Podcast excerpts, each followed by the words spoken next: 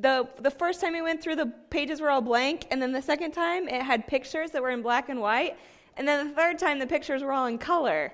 So I don't know how you did that, but that was amazing. That was incredible. So yes, I want one of those too. What? God is pretty magical. That was a magical Holy Bible. That was awesome. So, well, good morning. It's good to see you. It is uh, good to have a little bit of warmer weather, right? You're feeling the spring coming in, the new life coming in. Um, it's always a good thing. It's always a good thing. So, let me start us off this morning with a question Does anyone here desire more joy? Anyone? Anyone desire more joy in their lives? I do, yeah. Now, I'm not talking about fleeting happiness that comes and goes depending on what's happening around us, but true, true joy, that's what I'm talking about. Deep, abiding joy that nothing can shake, no matter what's happening in your life or in the world around you.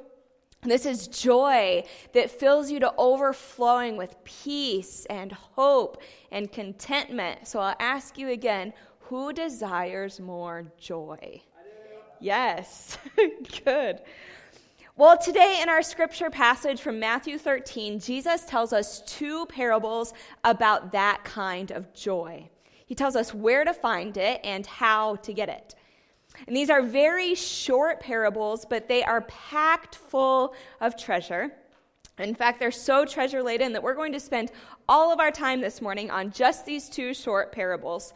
So, if you are a diligent bulletin reader, you might notice that the uh, verses listed there go to verse 53. But this week, as I was working with the text, it was turning into like three different sermons. So, we're going to stick to one sermon today just on these two short parables because they are so rich, they are so good that they deserve to be savored slowly. Like a good meal, you don't just scarf that thing down and keep going. You, you savor it. So that's what we're going to do this morning with these parables is savor them, give them a lot of time and attention. So, as we prepare to hear the word of the Lord from Matthew 13, verses 44 to 46, um, let us pray for the Holy Spirit's illumination. Lord, we thank you for the gift of your word, your holy scriptures that illumine to us your goodness of the life that is possible with you. We pray that our hearts and minds would be open to all that you have for us this morning. In Jesus' name we pray. Amen. Amen. Hear the word of the Lord from Matthew 13, verses 44 to 46.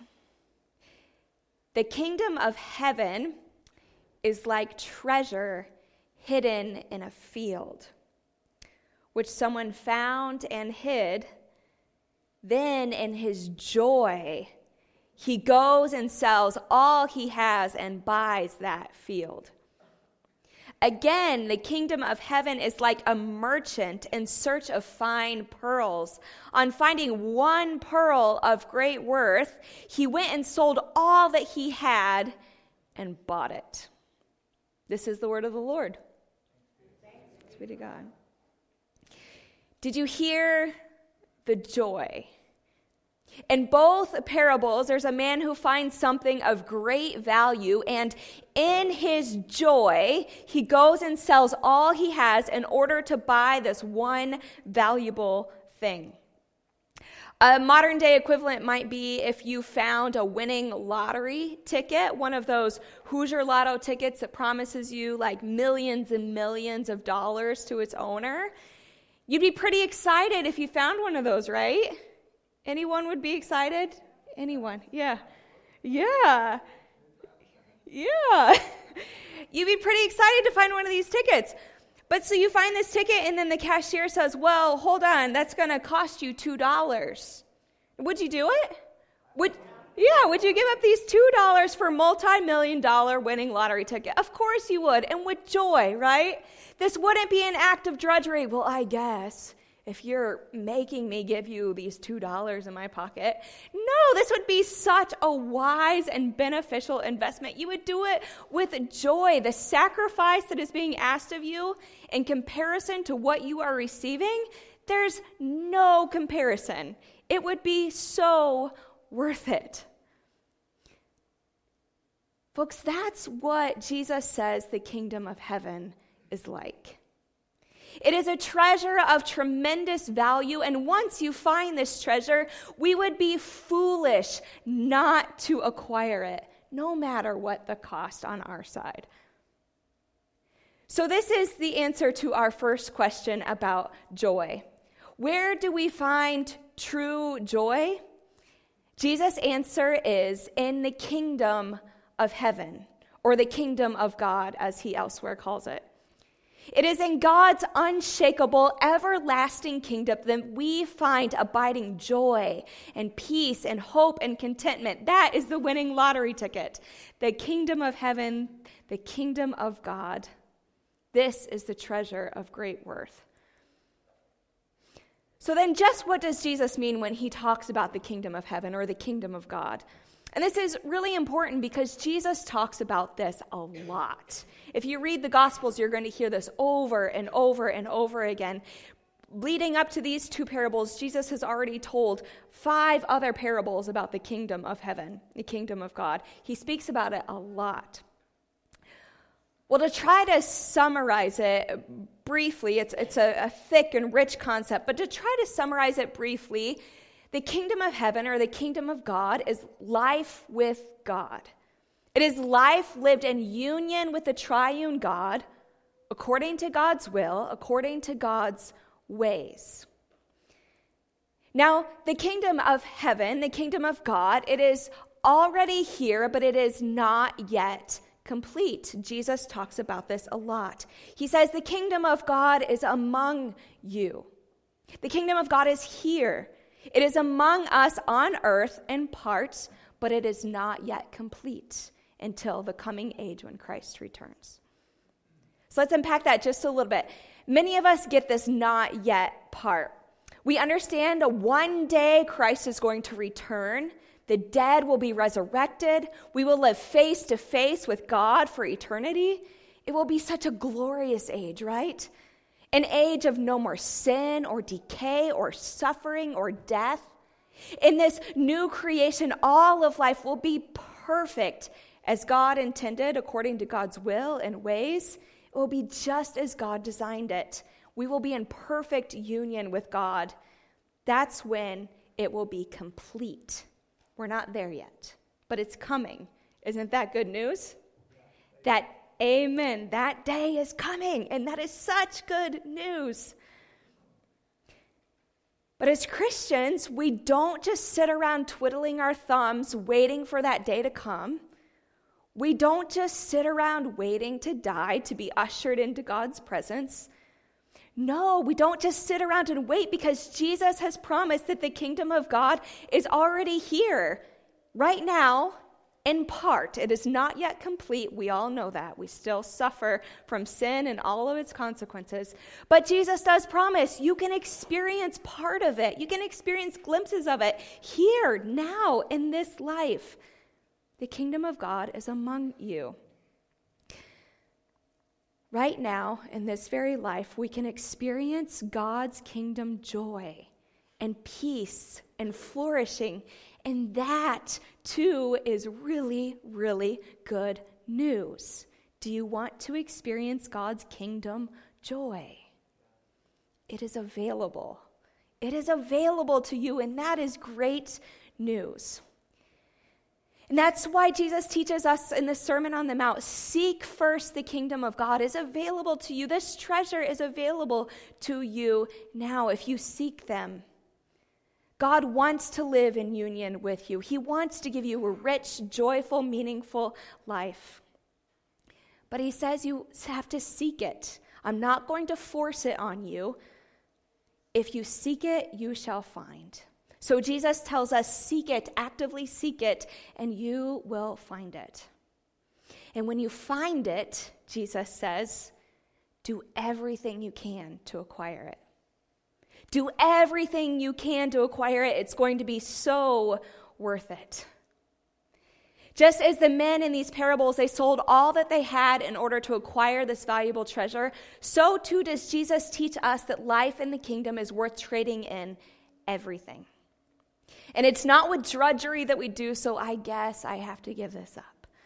But we do it with joy because this is a really good investment. It is the best investment you could ever make. So, Jesus talks about the joy of the kingdom, and it's important to grasp the joy of the kingdom and what is available to you in life with God. And it's important to get that first of how much of a joyful treasure this is because Jesus says it is going to cost you something. It's going to require an investment, a really big investment. In fact, it's going to cost you your entire life.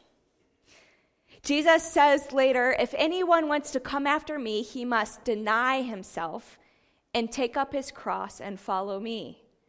For whoever wants to save his life will lose it, but whoever loses his life for my sake will find it. So, this is the investment Jesus calls us to make to trade in everything every aspect of our lives in order to gain the greatest treasure of all, which is life lived in union with God.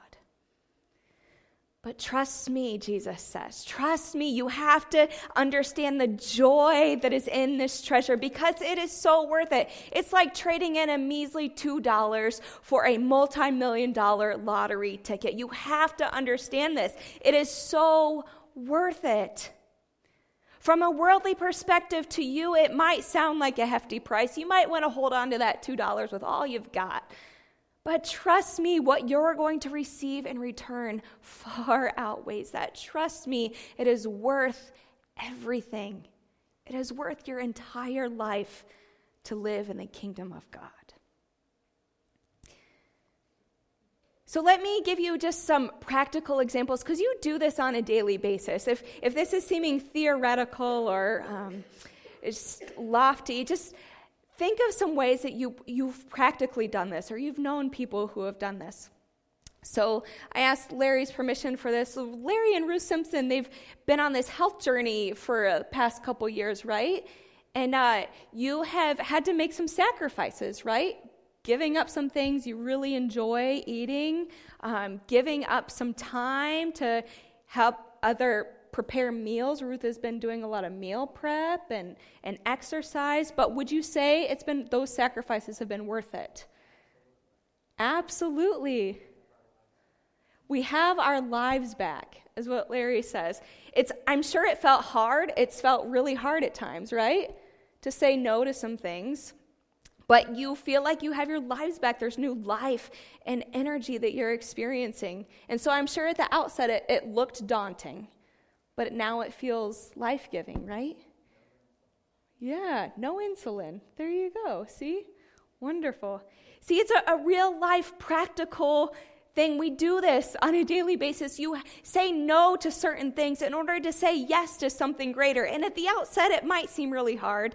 And in the process, it's going to maybe feel hard, but it is so worth it. like Larry said, you get your life back. That's what Jesus wants for us to give your life back. True life, life as God intended it. This has been on uh, my mind lately as I stand here before you, just about three ish weeks away from a baby coming in. And um, I have been thinking about the kingdom of God with, with this baby and our, our two and a half year old daughter, too. Because some of you might know about three ish years ago, I, I learned that I have a, a, health disorder, an endocrine disorder called polycystic ovarian syndrome, PCOS. Perhaps you have heard of it or you know other people. It's who have it. It's largely on the rise um, with young women. And here's the thing it's a leading cause of infertility. Yeah. So when I learned this, it was devastating because Brandon and I really wanted to have children. And so I was told you might not be able to have children because of this thing. So I went to some experts about PCOS, uh, health professionals, and they said, well, there's no cure. You can't just take a pill or have a surgery or fix it. But we can help you through lifestyle changes, a whole life approach. If you say no to some things, yes to some others, we might be able to help you have children naturally. So it took a whole life approach, like your food and exercise and, and sleep and stress and emotional health and, and toxins and all this stuff, the whole gamut, like it's a whole life. You, you gotta just, it's not gonna be overnight, it's not gonna happen all of a sudden, but if you give over your whole life, then this new life might be able to come. And I do not say this self congratulatory in a self congratulatory way. It was a really hard. It was all the grace and power of the Holy Spirit to make these changes. It was all community support, husbands' support. But we were able to make some changes, and about a year later, held a sweet little baby girl in our arms named Lillian. And now we're about to welcome another one. And some people would ask, wasn't that hard making those changes, uh, giving up some things? Yeah, it was hard at times. But you know what? To hold our baby, oh my gosh, I would give up those things and a million more, a million times over for the joy that it was to have that child. And that's kind of how it is with the kingdom of God. It is all the grace of God, it is all the gift of God, because this life that is formed within us, I didn't do that. That is all God. I didn't make this body, I did not make our children. God has done that, but I had a choice to make whether I was going to position myself to let that life flourish or whether I was going to choose my own ways with some bad habits that I had and some um, things that were not leading to life. I had to learn to say no to those in order to let God give the life. Does that make sense? Yeah.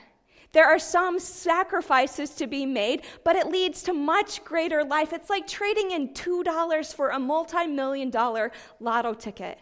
God is the giver of that life. God does all of it miraculously, but we have a choice to make on whether we're going to position ourselves to be instruments where that life can flourish or not.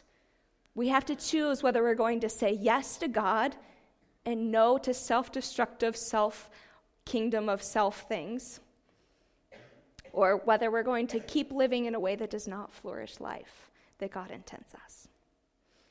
So, folks, that's what the kingdom of God is like. It is a whole life approach. It requires surrendering everything to God not just an hour here or a, a, quick Bible reading there. It requires your whole life approach your time, your energy, your thoughts, your finances, your relationships, your work, your leisure. All of it, God says, give to me. As in the parables, the men sold all that they had. It requires dying to self in all sorts of ways. It's not an easy one time shot. Jesus says, Die to me over and over and over again, and I will give you abundant life, I promise. So the question is very practically speaking, how do we go about living this out, this Matthew 16? How do we go about dying to self, losing our life for Christ's sake? How do we go about positioning ourselves to say no to the kingdom of self, no to things that draw us away from life with God, draw us away from the abundant life that God offers? And how do we say yes to Christ's life, to the abundance of life and joy and peace that Christ wants for us? When we read this verse, uh, many people just automatically skip to the story of martyrs, those who have literally given up their physical lives for Christ, those who have been willing to make a stand for God and God's ways in the face of evil and injustice, which has resulted in the loss of their physical life. Perhaps one day you or I will be forced to make that kind of stand, though I pray not it's a possibility. And if we do, I pray we would remember these words and Christ's example. For most of us, though, I think that losing our lives for Christ's sake saying no to the kingdom of self and yes to the kingdom of God, it means doing something that actually can feel a lot harder over the long haul. And that is denying ourselves day in and day out. Not just a one time thing, but day in and day out saying no to self and yes to God. Day in and day out saying no to trying to navigate my own life, saying no to living how I want to live according to my desires. Instead, saying yes to Christ, following Christ wherever and however Christ leads me. Losing our lives is saying no to the kingdom of self and kingdoms of this world, and instead saying yes to the kingdom of God, whatever it requires. Death to self leads to life in God, and that's where true life is found. So, to help us in this true, eh, to live into this true life that God offers, I have an invitation for us. It is an invitation to the Lenten practice of giving up and taking up giving up and taking up. Sorry, I was told that sometimes my hair hits the microphone. Really good microphone, thick, unruly hair. Not a good combination. All right. So, as some of you might know, this Wednesday marks Ash Wednesday. It's the beginning of the season of Lent. Anyone heard of the season of Lent? A few. Yep. Lent is a season of 40 days, not counting Sundays. It leads up to Easter. These 40 days, they represent the 40 days that Jesus spent in the wilderness enduring temptation of Satan and preparing for his public ministry. So, for centuries, many branches of the Christian church have practiced Lent as a time of fasting and preparation and repentance in preparation for the celebration and joy of Easter. So I invite us to join with the global church in that practice. So, next Sunday, during our morning worship service, we're going to commemorate the beginning of Lent by the imposition of ashes on our foreheads. And so that'll be next week to look forward to. But before next Sunday, I want you to spend a week prayerfully considering these two questions What will you give up? And what will you take what will you give up? What will you take up? During Lent, I invite you, God invites you to live more fully into God's kingdom realities by giving up something or some things that might be pulling you away from the life God has for you. And then in place of that thing, because you don't whenever you make a vacuum, you need to fill it with something else. So in place of that thing, take up something that's going to draw you deeper into life with God. So give up, take up. Give up something that's drawing you away from God, take up something that will draw you closer to God. So you might be thinking, what, what is it I should give up? This is not, some people use Lent as like a self improvement project, a weight loss strategy, something. That is not the right perspective because this is about getting away from kingdom of self and towards kingdom of God. So it is not a self improvement project. It is humbling ourselves before God. So, what is it that should we give up? And the answer is anything that we're clinging to, kingdom of self wise, more than God. Is there anything that you feel inordinately attached to in your life? Anything you find yourself relying on more than God for your comfort, for your security, for your sense of worth, for your meaning? Whatever it is, Perhaps try giving it up for these 40 days of Lent. So, this is going to be different for everyone. That's why I encourage you to spend the week really praying about it. So, here are some examples to get your mind rolling. These are some examples that I've known lots of other people to do in our modern age. So, I've known some people to give up, uh, do a technology fast. Um, today, you know, technology is really prevalent, and it's really easy for us to rely on our social media accounts or television or Netflix when you're bored, when you want to pick me up, when you want to find connection and meaning, just to go to a screen. Now, technology isn't bad. I'm not saying technology is bad. It's a great tool, can be used for great things. We know that. But sometimes, if we find ourselves looking for our joy and our peace and our purpose in our Twitter feed or in watching our sports team rather than in life with God, we're robbing ourselves from the life that God intends for us. That's when we drift away from kingdom of God realities. So perhaps for Lent, God is inviting you to give up your Instagram account or that half hour of TV you watch at night or whatever it is. In place, do something that's going to draw you into God's life. Pick out a Bible reading plan or a good book that illumines God's goodness and beauty. Now that the weather's warming up, take walks outside. Thank God for His creation. Pray. Find somewhere you can volunteer. A lot of us say that we don't have time for these spiritual practices, but if you say no to some certain things in your life, you might be surprised by how much time you have for these. So, perhaps try that one, see what happens. Maybe you are a person who has found yourself to be too dependent on some kind of physical substance. Maybe it's something as simple as caffeine or sugar, and you just can't get through the day without it. Or you have a turbulent emotion come up, and, and that's what you turn to rather than God. I've been there. I know what that feels like. It's, it can be a roller coaster, right? Maybe try giving that up for Lent. Cut down on your coffee intake or your Twinkie intake or whatever it is that you are relying on besides God. It's a very real thing. Perhaps you'll find that God wants to bring you the energy you need. God wants to bring you the healing you need. Instead, pick up a practice of calling a friend or, again, praying, reading scripture. Perhaps you'll find that you've been living outside of God's will by simply overextending yourself, and your body is just saying, Help. You're saying yes to too many things, and I need help. So maybe saying no to all those things is going to invite you to say yes to God's limitations. Sorry, I can't run on three hours of sleep. That's just not the way God made me. And so, an invitation into asking God to help you um, live into the way He's created you to live. Perhaps that's one for you. Maybe you find yourself on the other end. Maybe you find yourself underextended. You find yourself just kind of wasting away your days doing a lot of nothing or just doing self serving pursuits.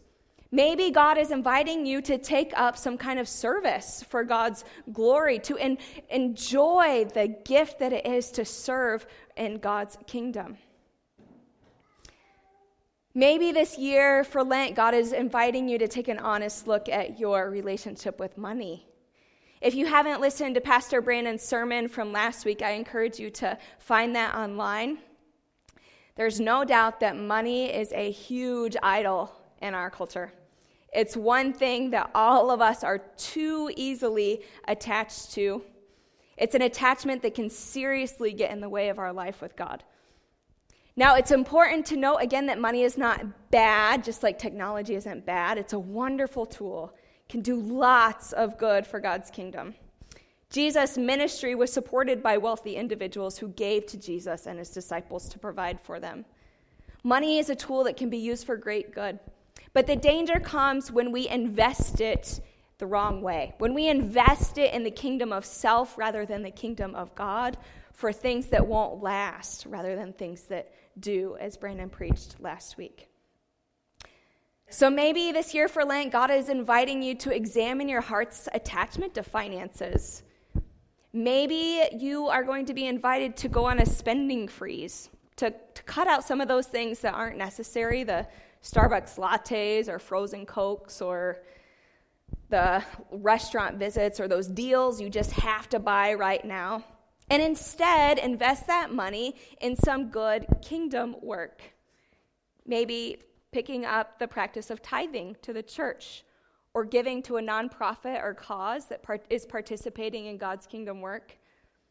You might come to find that you have way more joy in helping to feed a child in Africa than you do in buying a new sweater every month. That's been my experience, and I hope it would be yours too.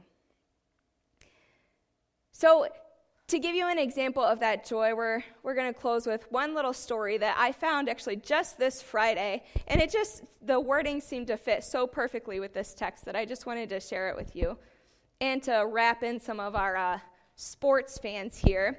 So I heard this on the Good News Network. Has anyone heard of the Good News Network? I encourage you to check it out A couple people have. So they tell stories of good news that is happening around the world. And for me, this is like a little glimpse into God's kingdom at work. Not everyone on there are Christians, but it's people saying no to the kingdoms of this world and kingdoms of self and saying yes to things that are very much in line with the kingdom of God, just doing really good work around the world. So this story on Friday is who knows who this guy is? Anyone? Kareem Abdul Jabbar. That's right. So I had to learn a little bit about him, but I guess he's a really big deal in the NBA world. He's like a, a, the leading scorer all time of the NBA. He's won all sorts of titles.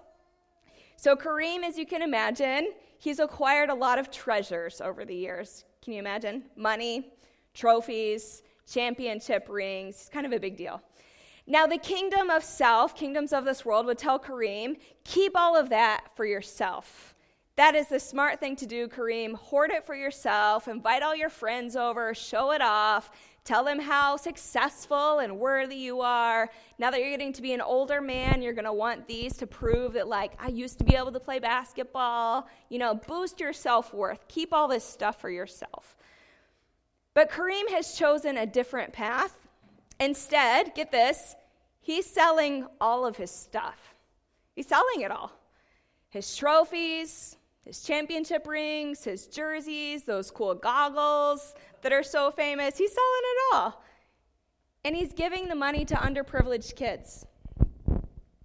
And when asked why he decided to give away all his stuff, Kareem said it was easy. He said, keeping those possessions felt shallow. He says, when it comes to choosing between storing a championship ring or trophy in a room, or providing kids with an opportunity to change their lives, the choice is pretty simple sell it all. The choice is pretty simple sell it all. Sounds a little bit like the parables we read, doesn't it? The choice is pretty simple. Keep all this stuff for yourself, stuff that's not going to last, or invest it somewhere and experience the joy that it is to participate in God's kingdom work in the world? The choice is pretty simple. Because, folks, the true treasures in life are not found in our stuff, or are they found in our reputations, or in the ways we look, or the accomplishments. The treasures of great worth are in the kingdom of God. They are found by living in union with God, participating in God's will and God's ways, that's where true joy lies, when we die to self in order to come alive to Christ. So this week, consider what will you give up? What will you take up? How might you die to self in order to come alive to God? And following Jesus, it is costly. Living in the kingdom, it is costly from a worldly perspective. Jesus is clear about that. It's going to cost you everything. But the truth is that not following Jesus, it costs way more. And I'll close with this quote from Dallas Willard. He says, Non discipleship, not following the ways of Jesus, that cost is abiding peace, a life penetrated throughout by love, faith that sees everything in the light of God's overriding governance for good hopefulness that stands firm in the most discouraging of circumstances, power to do what is right and withstand the forces of evil. And sure, it costs exactly that abundance of life Jesus said he came to bring. Who wants that kind of life? A life of joy and peace and love and faith and hope. Does anyone want that kind of life? then let us together follow Jesus in seeking first the kingdom of God, saying no to kingdom of self, yes to the kingdom of God. Let us pray. Lord, we thank you for the treasure that you make available to us through Jesus Christ. We thank you for the gift that it is to be able to participate in your kingdom realities, the gift that it is to be able to receive your joy and peace and flourishing. We look forward to the day that is to come when we will experience that in fullness. And we thank you for the opportunity to experience it in part now. We ask you to give us the guidance and strength to say no to things we need to say no to in order to say yes to you. All of this we pray in Jesus' glorious name, which makes the kingdom possible to us. In Jesus' name, amen.